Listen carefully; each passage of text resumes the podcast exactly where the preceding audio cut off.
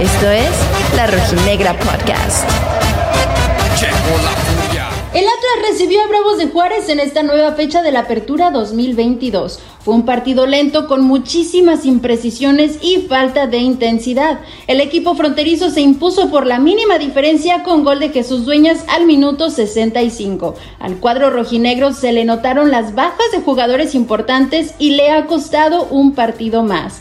Los rojinegros buscarán corregir el paso en este torneo cuando reciban a Puebla en la jornada 10 que se jugará el próximo sábado. El Atlas recuperará a Hueso Reyes quien estará disponible tras cumplir su partido de suspensión por la expulsión en el clásico tapatío.